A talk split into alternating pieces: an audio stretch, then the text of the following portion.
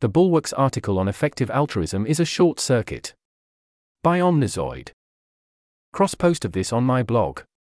I really like The Bulwark. Their articles are consistently funny, well written, and sensible.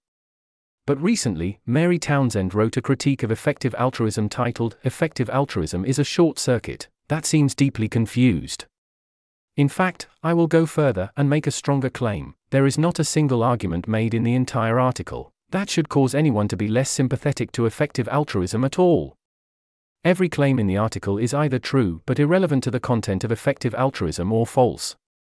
The article is crafted in many ways to mislead, confuse, and induce negative affect in the reader, but is light on anything of substance. For instance, the article begins with a foreboding picture of the notorious EA fraudster Sam Bankman Fried. This is not an explicit argument given, of course, it's just a picture. If it were forced to be an argument, it would not succeed, even if Bernie Madoff gave a lot of money to the Red Cross and has some role in planning operations, that would do nothing to discredit the Red Cross. The same principle is true of EA. But when one is writing a smear piece, they don't need to include real objections, they can just include things that induce disdain in the reader that they come to associate with the object of the author's criticism. Such is reminiscent of the flashing red letters that are ubiquitous in attack ads good if one's aim is propaganda, bad if one's aim is truth. The article spends the first few paragraphs on mostly unremarkable philosophical musings about how we often have an urge to do good, and we can choose what we do, filled with sophisticated sounding references to philosophers and literature. Such musings help build the author's ethos as a very serious person, but does little to provide an argument. However, after a few paragraphs of this, the author gets to the first real criticism. Quote That one could become good through monetary transactions should raise our post Reformation suspicions, obviously. As a simple response to the stipulation of a dreadful but equally simple freedom, it seems almost designed to hit us at the weakest spots of our human frailty, with disconcerting effects. End quote. Effective altruism doesn't claim, like those who endorsed indulgences, that one can become good through donating. It claims that one can do good through donating and that one should do good. The second half of that claim is a trivially obvious moral claim we should help people more rather than less, and the first half of the claim is backed by quite overwhelming empirical evidence. While one can dispute the details somewhat, the claim that we can save the lives of faraway people for a few thousand dollars is incontrovertible given the weight of the available evidence. There's a reason that critics of EA never have specific criticisms of the empirical claims made by effective altruists. Once one acknowledges that those who give to effective charities can save hundreds of lives over the course of their lives by fairly modest donations, a claim that even critics of such giving generally do not dispute, the claim that one should donate significant amounts to charities in order to save the lives of lots of people who would otherwise have died of horrifying diseases ceases to be something that raises our post Reformation suspicions. One imagines the following dialogue between Townsend and a starving child. Quote Child. Please, could I have five dollars? This would allow me to afford food today so I wouldn't be hungry. Townsend. Sorry, I'd love to help, but that one could become good through monetary transactions should raise our post Reformation suspicions. In addition, though your frail arms seem almost designed to hit us at the weakest spots of our human frailty, with disconcerting effects, I do not think this is an adequate response to the stipulation of a dreadful but equally simple freedom. End quote. Such a response would be, of course, bizarre, when people are struggling who we can help at minimal personal cost, we ought to help them. This is not intended as some grand solution to the fundamental human question, whatever that means, but as a basic ethical principle that is widely accepted. We should help those we can.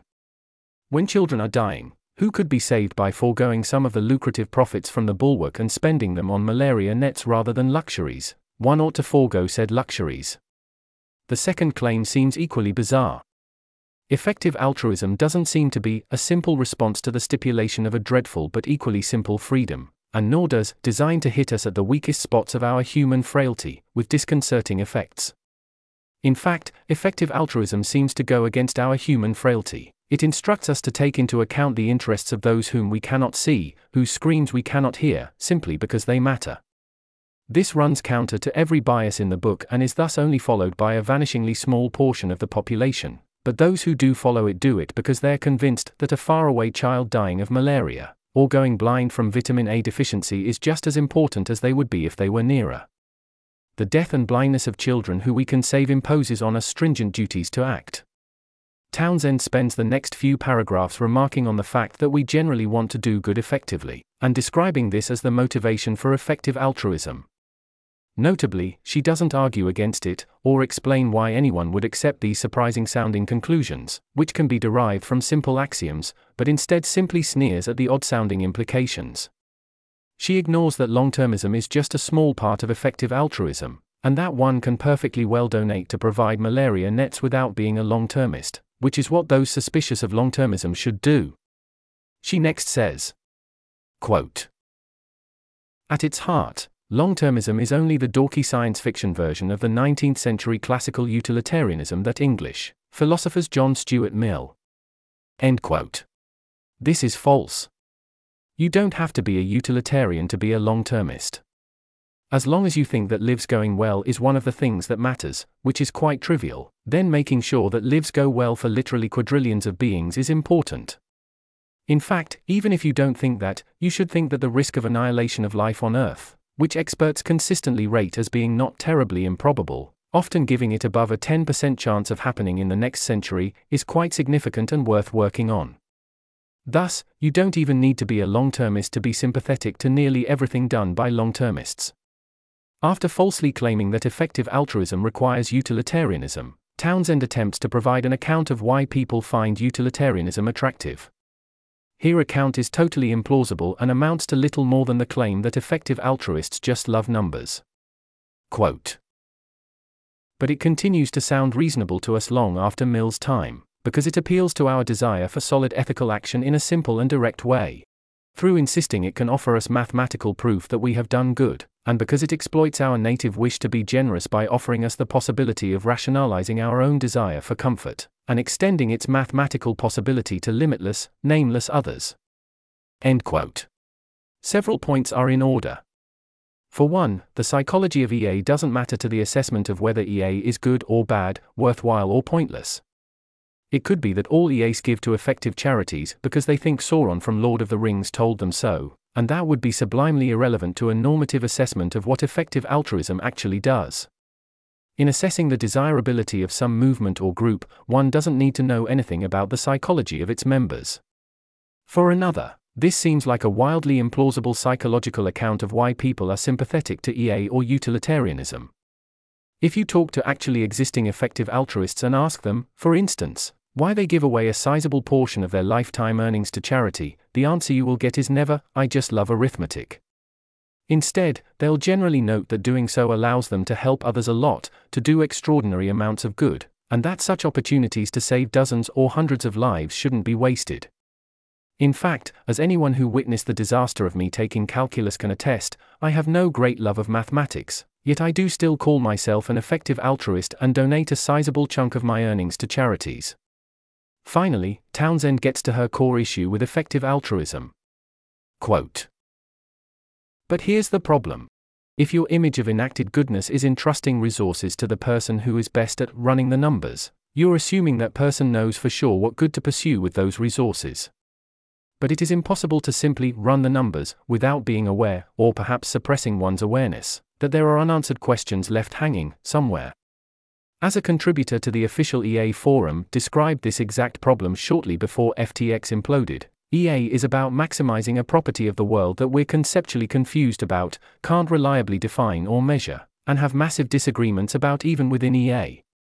The thing is, a moral claim like forecasted changes in quality adjusted life years provide an objective measure of right action sounds good, because we are used to giving our trust to math and what is measurable by it, maximization. Sounds good because if one number is good, then two are better, ad infinitum. This is why the QALY sounds less fictional to us than more amorphous claims to goodness. To be sure, it offers more plausibly imagined numbers than people toss out when speculating about how many humans there will be in a million years. But the addition of mathematics to a problem does not make it more practically addressable. Rather, an invented or stipulated unit like QALY is a conceptual apparatus that makes something theoretical appear practical, where our sense of what is effective is simply a better and shinier theory. And this is how the basic deception is practiced. End quote. But this problem avails any attempts to do good. Whenever one tries to better the world, there is a risk they're not doing any good or not doing the most good they can do. No one doubts that QALYs are an imperfect metric, and there can, of course, be mistaken judgments about the QALYs of some interventions. But behind every QALY judgment is some intervention that saves or improves lives. It's hard to figure out which intervention will help people more. But that's a reason to think hard before deciding on what to do, rather than jettisoning the project entirely. The response to the difficulty of doing precise comparisons of the good cannot be to jettison effective giving entirely, and give to whatever charity you heard a nice story about from NPR. Imagine this feat of illogic being applied to any other domain. Suppose one was deciding how to treat their grandmother's cancer. They note that it's really hard to know which cancer treatments are most effective and so their solution is to ignore effectiveness entirely.